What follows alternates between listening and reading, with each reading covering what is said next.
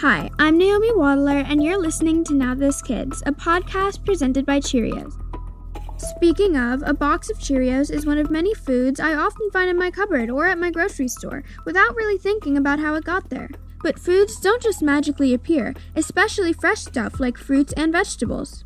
Believe it or not, that tiny tomato took quite the trip before ending up in my sandwich and eventually my stomach.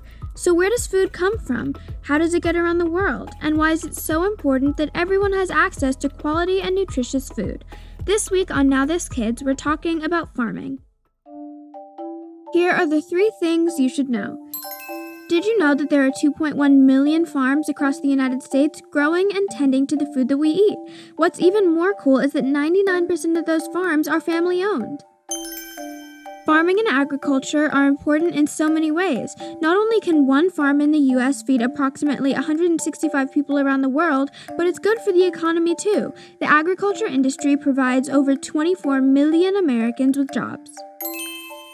We've talked about the importance of environmental conservation on our show before and how climate change affects us in so many big ways. Farmers' lives are no exception. The U.S. Department of Agriculture estimates that 90% of crop losses are caused by extreme weather conditions. Caring about climate change is caring about farmers too.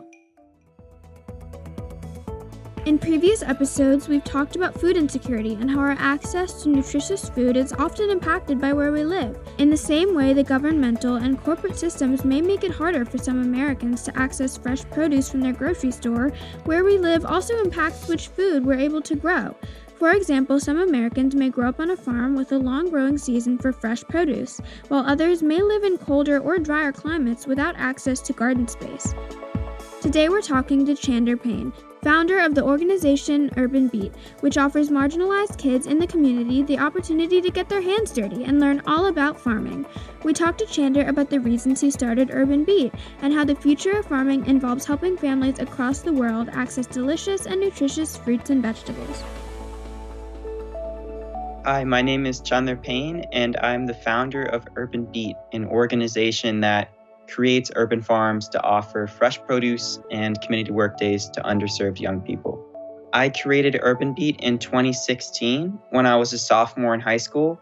I walked into my school cafeteria and saw that there was an empty vegetable refrigerator. The vegetable of the day was the french fry, and that just blew my mind because a french fry is not a vegetable.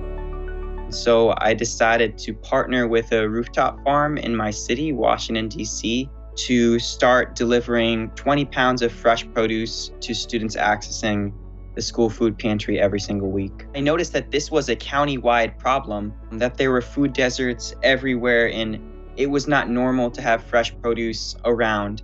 And I happened to get so lucky that there was a manager of the food pantry who had recently bought a refrigerator and so delivering that produce was super easy. And that was a big vote of confidence for me that I could continue my work and look to expand things. I define a food desert as any area where people cannot access proper nourishment. They're being deprived of the proper fresh produce or any element of their nutrition. You know, in so many areas in Washington, D.C., food deserts exist because people don't have the transportation to get to a grocery store so that they can get the food that they need for their family. So Urban Beet bridges that distance by delivering fresh produce into these communities um, that otherwise wouldn't have access. So understanding where your food comes from can give you so much joy because it allows you to become a more healthier person. It allows you to teach your friends and family how to lead healthier lifestyles. And when you are focusing on your well-being and, and becoming more healthy that helps you in so many more areas of your life. I remember when i planted my first seed in my backyard and i had i did it with my dog by my side santa my labrador and that was that was such a special moment for me. Just taking care of one plant and watching it grow can lead you to so much more and you will become a farmer sooner than you know Urban Beet has grown tremendously since I was a high school student. I'm now a freshman in college. I found in being around soil and healthy soil in particular, which releases serotonin when you're around it. And it has grown to about six urban farms now.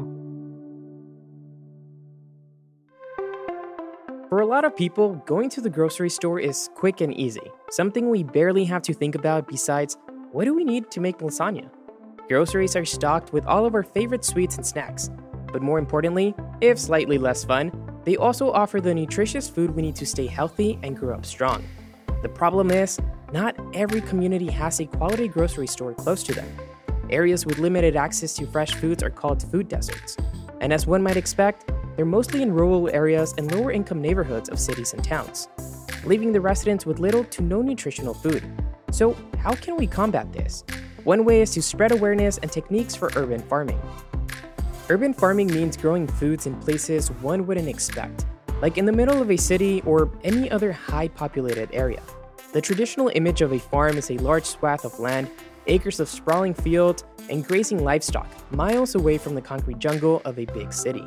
Urban farming shows us another vision of agriculture, one built on rooftops and balconies and old shipping containers, with plants stacked vertically to maximize space, and hydroponics letting us grow produce without any soil. It's the same fusion of technology, innovation, and forward thinking ideas that we need to solve the climate crisis. Only here, it's used to benefit communities by offering a direct local way to purchase fresh fruits and veggies. Making sure that all families have access to nutritious food doesn't just help them stay healthy physically, because a good diet is essential to our mental health as well. Eating right makes us feel better inside and out, and by giving more people and communities access to fresh organic food, the more happy people there will be in the world. And at the end of the day, I'd rather people be happy than hungry. Want to see some of the work Chander and Urban Beet are doing in the city? Watch our video interview with them. Head to YouTube, search Now This Kids, and subscribe to our channel. Thanks for listening to this episode of Now This Kids, presented by Cheerios and produced in collaboration with Edit Audio. We want to hear from you. Send us an email at kids at nowthismedia.com.